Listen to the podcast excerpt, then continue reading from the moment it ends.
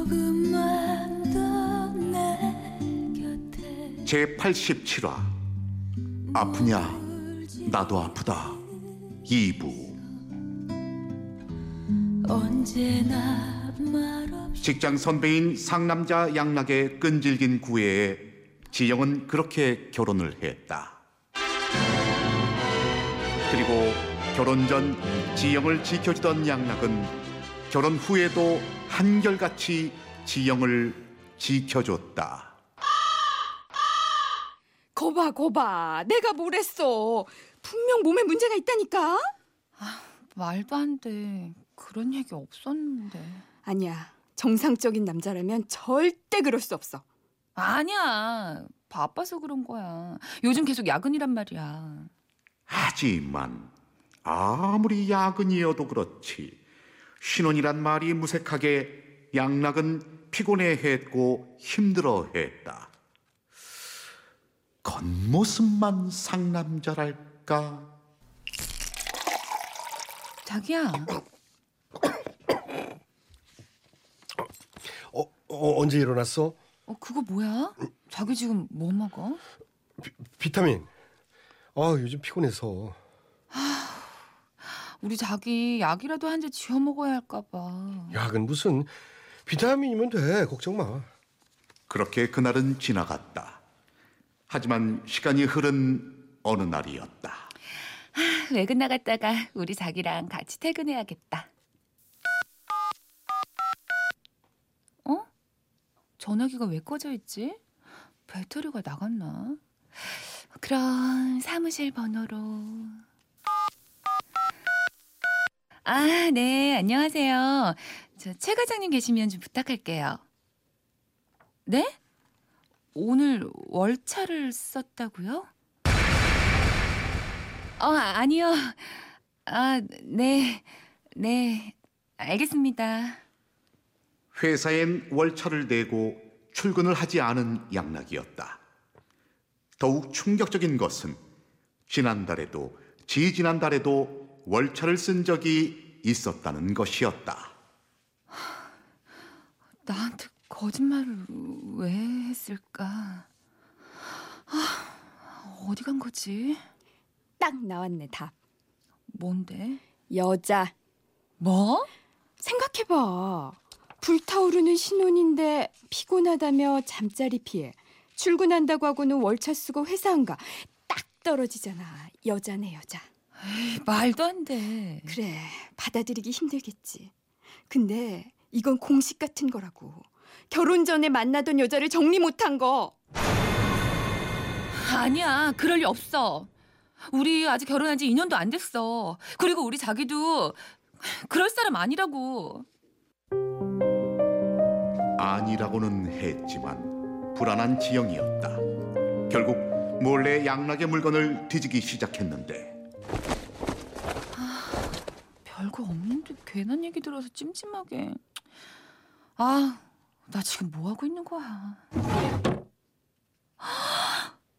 어, 세상에. 이게 다 뭐야?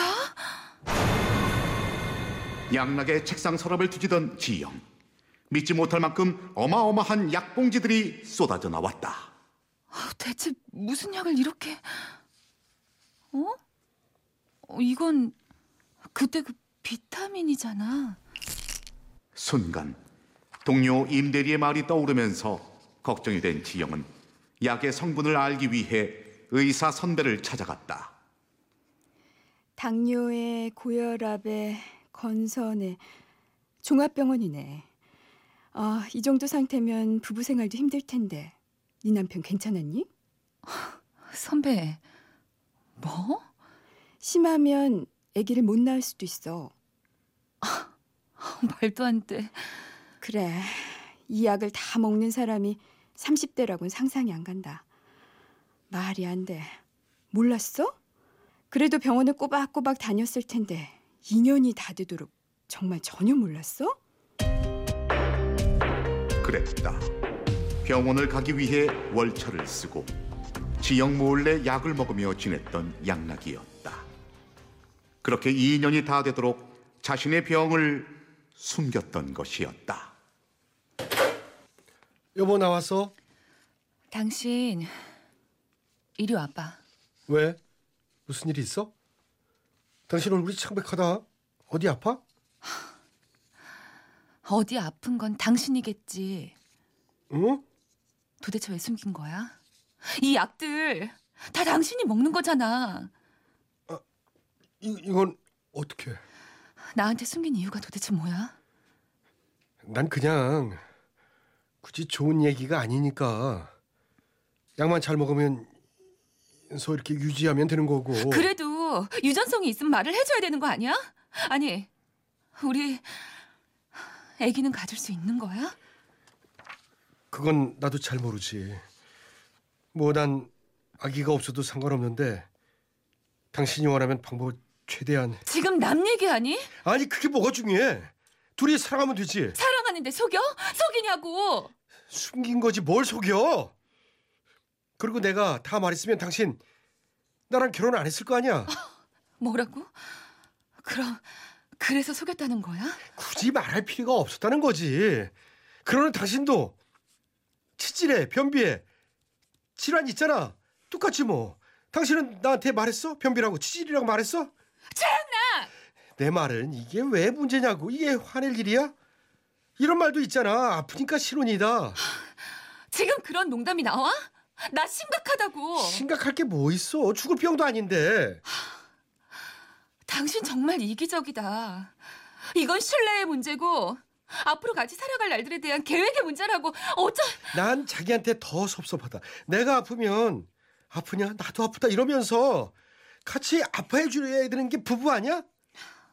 난 당신 이렇게 건강하지 못한 거 알았으면 결혼 신중히 생각했어. 뭐? 뭔 뜻이야?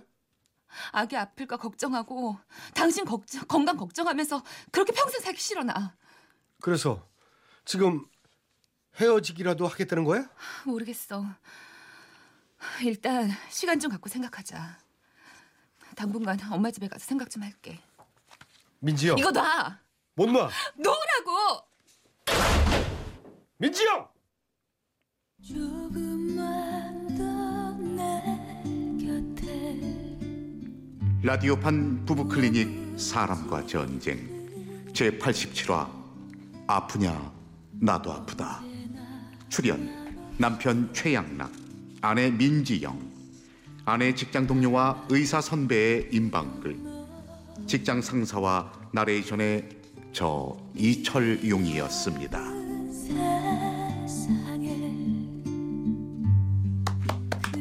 네, 이렇게 오늘 부부 클리닉 제 87화 아프냐 나도 아프다 들어봤는데요. 아, 진짜 정말 마음이 아프네요. 아프네요. 겉은 이렇게 멀쩡한데 그러니까. 약을 하여튼 종합병원이라고 할 정도로 구석구석한 저도- 아픈 데가 없고 이렇게 저도 이런 약을 먹고 있기 때문에 알죠 제가. 아 이거 무슨 일이 아니잖아. 30대에는 도저히 좀 믿기 힘든. 그러니까 거의 뭐 그렇죠. 한 70대 이렇게 이, 보통 50 이상 정도는 돼야 이런 약들을 먹거든요. 네. 이, 이게 근데 사실 결혼 전에 다 얘기를 하긴 했어야 되는 거 아닌가? 그럼요. 그 얘기했어야 되는데. 글쎄. 저는요. 난 사실 몸이 어, 안 좋다. 그렇지. 응. 음, 만약에 결혼하고 나서 생긴 병이면 어쩔 수 없겠지만 음. 결혼 전부터 유전적으로 제가 앓고 있었던 병이었고 음. 자기가 어떤 병인지 다 알고 있는 상태인데 자신의 그 병을 숨기고 결혼한 상태라면 저는 아내 입장에서 이건 결혼 이혼 뭐 취소 를 할 수 있는 상태인 것 같아요. 왜냐하면 병명 자체를 숨기고 아기를 낳을 수 있는 이세에 대한 구역까지 다 그것도 불확실하다. 그러니까요. 예. 그거는 말을 했었어야죠. 결혼 후에 생긴 병이 아니잖아요. 연애할 때 막배까지는 참 좋았거든요. 음, 음, 음, 음. 남자의 죄가 좀 있는 것 같은데요. 그죠, 보기에는. 저도. 음. 음. 이건 뭐 압도적으로 남자의 잘못이 좀 있는 거 많은 것 어, 같아요. 여자 입장에서는 당연히 내가 사랑하는 남편을 닮은 아이를 낳고 싶은 당연한 건데. 이뭐 그런 얘기했으면 결혼 싫다고 갔을 거다. 그러는 당신도 변비와 치질을 말하지 않아. 아이 너무 지금 뭐 하는 거야.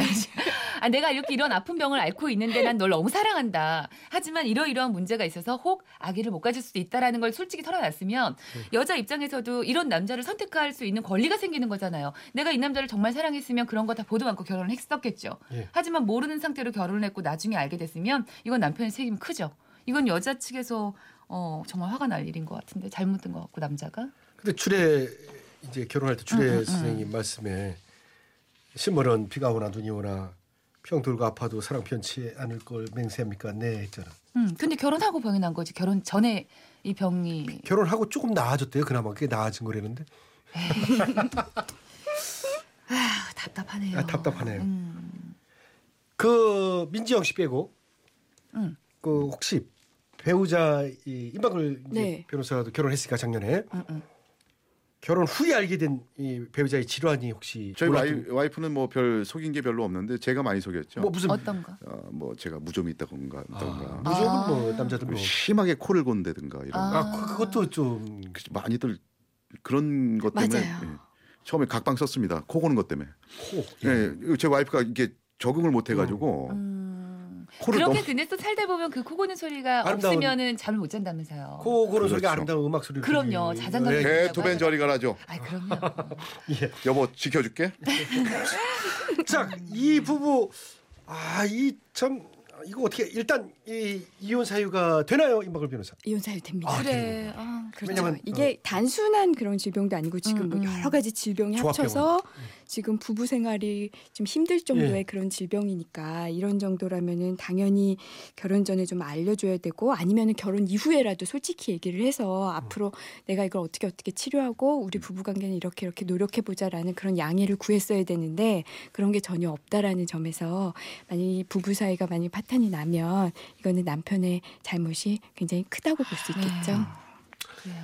어, 어떻게 좋은 방법이 없나요? 어떻게 병을 우선은- 치료를 해서 완치를 하면은 그럼요. 텐데. 이- 우선은 어. 치료부터 해보셔야죠. 어쨌든 두 부부가 사이가 네. 정말 안 좋았던 건 아니었잖아요. 약간의 문제는 있었지만 일단 치료할 수 있는 최대한 치료를 해보고 어. 그러고 나서 다시 생각을 해봐야 될 것 같아요. 그래요. 병은 확실히 자랑해야 돼요. 나 이런 병이 있다고. 그래야 음. 치료하고 앞으로 어떻게 해 나가자 계획을 이렇게는 짜지. 의견을 모을 거 근데 아니야. 이제 왜 오늘의 숨겨? 주제는 지병을 이제 숨기고 결혼하는 거. 그게 뭐 문제였죠. 문제였던 음, 거죠. 어쨌든 이분 예. 병이 빨리 나아졌으면 글쎄 빨리. 건강을 찾아서 부부 사이도 이렇게 원만했으면 좋겠네요. 음. 자, 임박을 변호사의 법률 자문 잘 들었고요. 청취자분들도 배심원이 되어 본인의 의견 보내주십시오. 네, 이혼 찬성 혹은 이혼 반대 의견과 함께 어, 사연 속 부부를 위한 조언 보내주시면요. 추첨을 통해서 백화점 상품권 보내드리고요. 어, 다음 주 어떤 의견이 많았는지 알려드리겠습니다. 보내실 곳은 샵 8001번, 짧은 문자 50원, 긴 문자 100원, 미니와 모바일 메신저는 공짜입니다.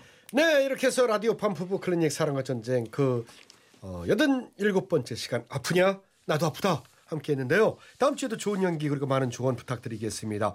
세 분 수고 많으셨어요. 네, 다음, 다음 주에 주에 만나요. 만나요.